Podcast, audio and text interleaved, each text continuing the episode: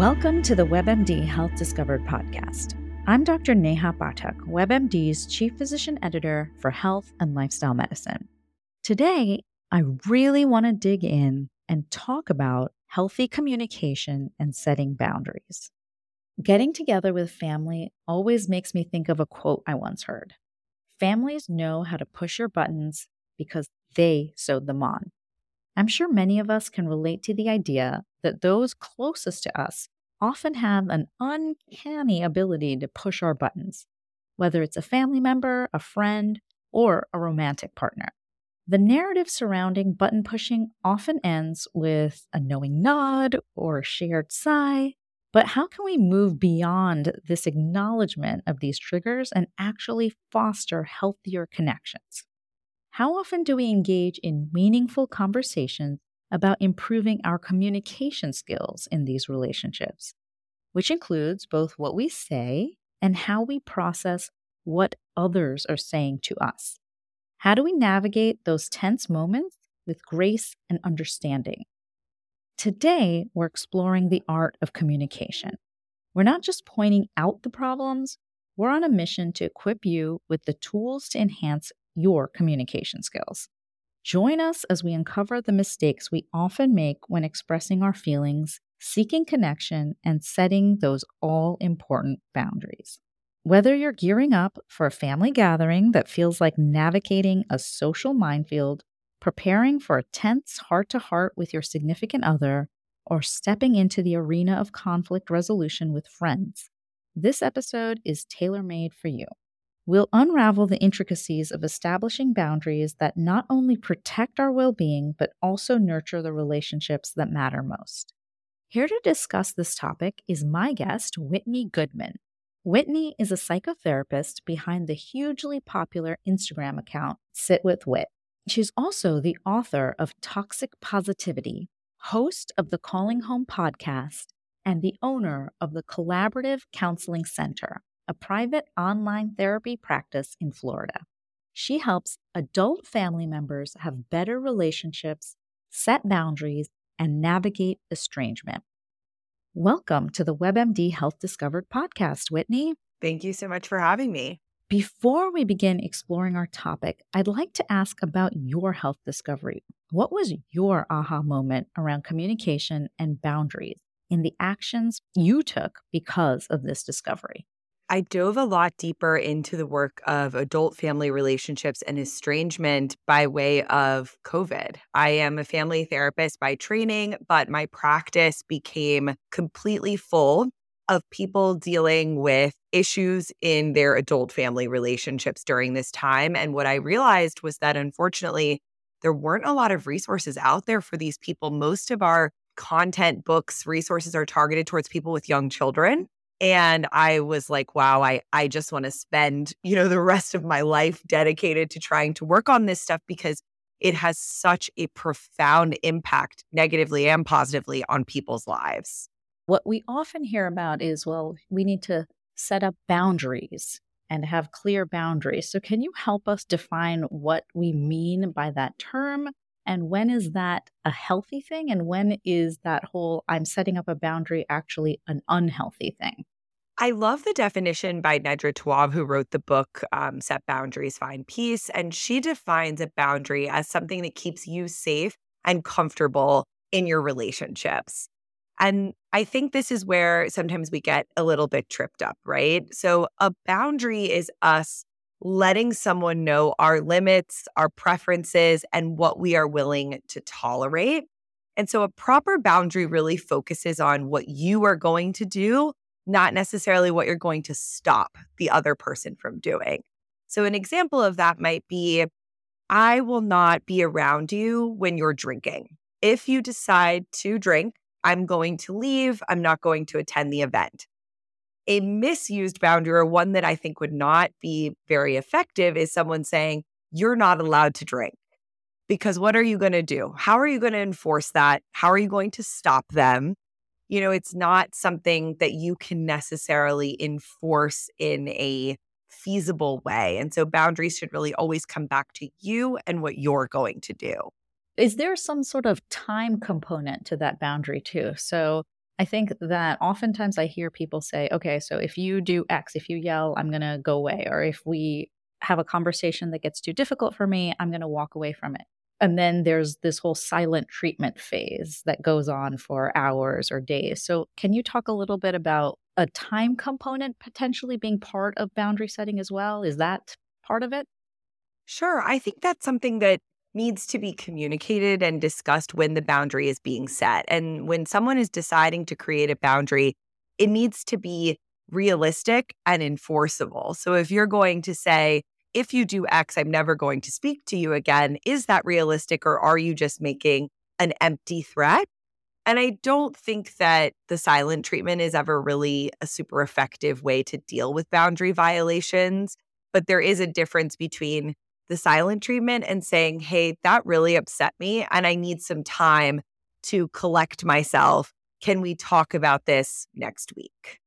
Can you give us some tools for when we think that our boundaries are being violated? So number one, I guess, if you could just start with, okay, how do you even start to have this conversation? What are some of the best practices of talking to your partner or your friend to set these boundaries? And then what are good examples of ways of dealing with what you feel is a boundary violation? In my experience, most people assume that if their boundaries are being violated, it's being done maliciously and with intent. And that's not always the case, right? Sometimes we didn't do a great job of explaining our boundaries. The other person needs more clarity or they need practice because this is a new big change for them. And so I always like to come back to it from this place of like, what is the most generous interpretation of this person's behavior? Can I maybe ask them, are you confused? Is there anything that you are struggling with? And assess what's going on. Now, there are, of course, people who are going to maliciously and intentionally bulldoze past your boundaries, and your boundaries actually might even entice them to do that even more. And so with those people, when you notice there is a pattern of deliberately ignoring your boundaries, you might have to say, this is a person that cannot respect my boundaries. And so how can I protect myself? What changes do I need to make if they are unwilling to follow my guidance? Talk us through what you recommend for people to do to have this discussion with somebody. So if you anticipate that they are someone who's going to negotiate in good faith, versus someone where, like you mentioned, someone where you kind of anticipate that this person, when I have this discussion, this is going to give them potentially ammunition. Or is that, am I just even thinking about it in the wrong way? I shouldn't be thinking about it. No, I think you're thinking about it in the right way. You know, we know the people in our family and everybody has different levels of emotional maturity and ability to have these conversations. And so if you have somebody that's discussing this with you in good faith, I think it's always important to discuss this during a calm moment, not in like a heated moment, not on like Thanksgiving Day at the table or something like that. And really try to come up with a clear plan of how can I explain to this person exactly what's going on? Maybe I have examples, things that I would like to see done differently. If you have someone that always meets you with negotiation, denial, they're making fun of your boundaries, things like that, there's probably nothing you can say to someone like that to convince them to respect you. And so that's when it comes back to like, can I have a relationship with this person and what will that relationship look like? You also talk about this term enmeshment. So can you describe what that term means and what are some characteristics of a relationship where you might be seeing that behavior? Yes. Enmeshment is the complete opposite of boundaries, right? So in an enmeshed family or an enmeshed relationship, you're going to see people that do not understand their roles. There's a lot of role confusion. So for example, a child might be behaving like a parent within the parent-child dyad, and the parent is behaving much more like a child. The family members are overly involved in each other's emotional world, in doing tasks for one another. And there really is no limit to where I end and you begin. We are one person in a sense. And so enmeshment to me is highly nuanced and there's some cultural elements to that. What might be considered enmeshed in an American family might be quite different in a Hispanic family. And so to me, it's all about how does this feel for the family unit? Does it feel healthy? Does it feel good? Do we have some type of limits and privacies within the context of our own family? And so consider the partner that's sort of coming into a family dyad or a family dynamic. What is the strategy if someone is coming into a relationship with one member of that family and they're noticing that maybe they don't necessarily communicate the same way? What are some of the strategies that they might use to navigate that sort of situation?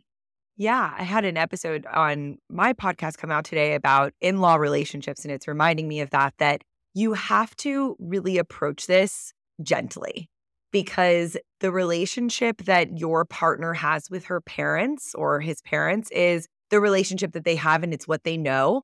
And the other person is coming in and they're swimming in totally uncharted waters here. And so I think sometimes it's helpful to say, have you noticed that this happens? Like, I feel maybe uncomfortable with that, or it's different from my family. I want to understand why you all do things this way. And that can be a lot better and more effective than being like, oh my gosh, your mom is crazy. She's always meddling in our stuff. And you want to try not to put the other person immediately on the defensive about their own family patterns. Give us some examples of effective ways of communicating when you are feeling uncomfortable or you're noticing something that is not really a safe space for you. Again, you want to make sure that you're not overly emotionally charged in that moment. So if you can't communicate this without yelling, getting really overwhelmed emotionally, it might be a time to kind of set aside, write about it, talk about it to someone else before you approach this person with what you're concerned about. I also think it's important to discuss it from your perspective, how it might be impacting you, what you're feeling, instead of labeling the other person as something or trying to point it out. And it's important to be self-reflective of like, how might it feel for me if someone was going to point out these things that feel quite normal to me and label them as problematic, and just put yourself in that place. That makes a lot of sense. Maybe potentially thinking through different scenarios or what might come up. Is that something you recommend? Yeah, absolutely. And being very clear, I think, with your language and with your examples is helpful for people so that you can show, hey, when this happened, this was my perspective. This is how I viewed the situation and what it felt like for me, instead of just describing the other person's behavior in a negative light. Can you kind of walk us through a potential script? I don't want to say that I'm going to say these exact words, but it would be really helpful to sort of think through, these sorts of phrases to help you navigate a conversation. And when things are getting heated, potentially use this type of phrase. Sure. So whenever I'm going to start a conversation with someone that has the potential to be hurtful or to be emotionally charged, I think it's always important to point out that this is happening in good faith. So I'm bringing this up because I want us to have a good relationship, or I want us to work through this, really showing the person that you're not bringing this up to be critical or punitive, but it's because you love them and care about them and you want to have a good relationship with them. And that typically makes people more open and receptive. And then from there, if I'm explaining things and either one of us is starting to get heated, I think it's always important to say, we're allowed to take a break from this conversation. A lot of people are scared to not find a resolution in the moment, but I actually recommend that you don't, if that means that things are going to escalate and you're going to say things that you don't want to say. So some couples or families come up with like a word or a signal. Other people are able to say, I need to take a minute. Can we come back and talk about this later? And that can be really effective. This conversation is really helpful. And the way I'm kind of thinking about it is these are sort of entrenched patterns that may have happened over time with this person. So you know this person well. And this is just sort of your baseline potential level of frustration with someone because of patterns that have built up. How do you approach a situation where there's sort of been an episode of trauma or grief or something that you've both experienced together that might now sort of shift your dynamic, how do you protect that relationship in a situation like that? You know, I think it depends on what each person's unique reaction is to that event. We all have different outcomes when these things happen, and some people choose to grow closer, others pull apart. And that's when we have to be pretty understanding in these moments of like, the way that I'm grieving may not be the same way that you are grieving. And some people, when they are in pain, they do hurtful things and they cause pain to other people. And so that's a moment where it's okay to hold both those things at one time of like, I have empathy for this person. I know that what we went through was difficult and they cannot treat me this way. I'm allowed to set boundaries with them around that behavior. I think this is really helpful in terms of what you said earlier too, is just sometimes we have a tendency to make assumptions or we have expectations of how this person should behave in this situation, either because that's how you would behave or that's just what you've sort of envisioned. And that can definitely make things worse just because you've set yourself up for this sort of this expectation. So how can we become more aware that we are doing this and that we're sort of setting ourselves up for being, you know, more frustrated with the situation? How can we shift our own sort of thoughts? How can we ensure that we're going to be empathetic to the other person as well? This is something that I had to learn as a therapist. And I think a lot of people have to remember this, that we're actually quite bad at interpreting other people's emotional world as humans. We tend to be predictive learning machines. So we assume that we've seen 10 people react this way to this type of event.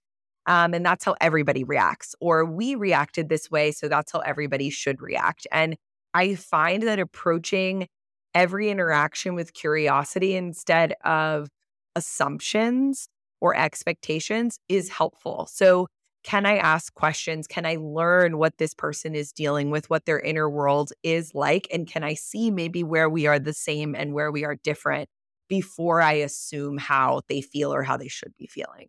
Yeah, that really helps. And then kind of leads me into the next question, which is, if we're in a situation where we really have felt like we've made a good faith effort and what you're seeing is this developing estrangement, first, what does that look like? Can that be healthy in some situations?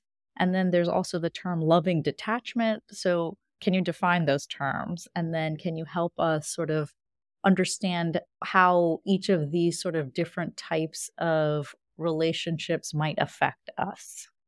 Estrangement is a difficult term to define because I think we all define it differently. To me, it's when there is a rift or a separation in the relationship where people go a period of time without speaking to one another and without having contact. Now, there are some people who have very low contact that would also consider themselves to be estranged. And I think an estrangement can last anywhere from a month to 20 years. Loving detachment can also be a part of estrangement. You can be estranged from someone and love them from a distance. The word estrangement often has like a negative tone to it, or people assume that it's a bad thing, but it's not. Estrangement is always sad, but it's not always the wrong choice, right? So you can be estranged from someone and be very upset that that happened, but know that your life is better because of it. Because I think that that's what often hurts people in those situations, is just that you feel like you've failed in some ways and that you should be doing something to either repair that relationship or to end the estrangement. So it's really helpful to hear that sometimes that's a choice that you're making that is potentially beneficial to you and to the other person.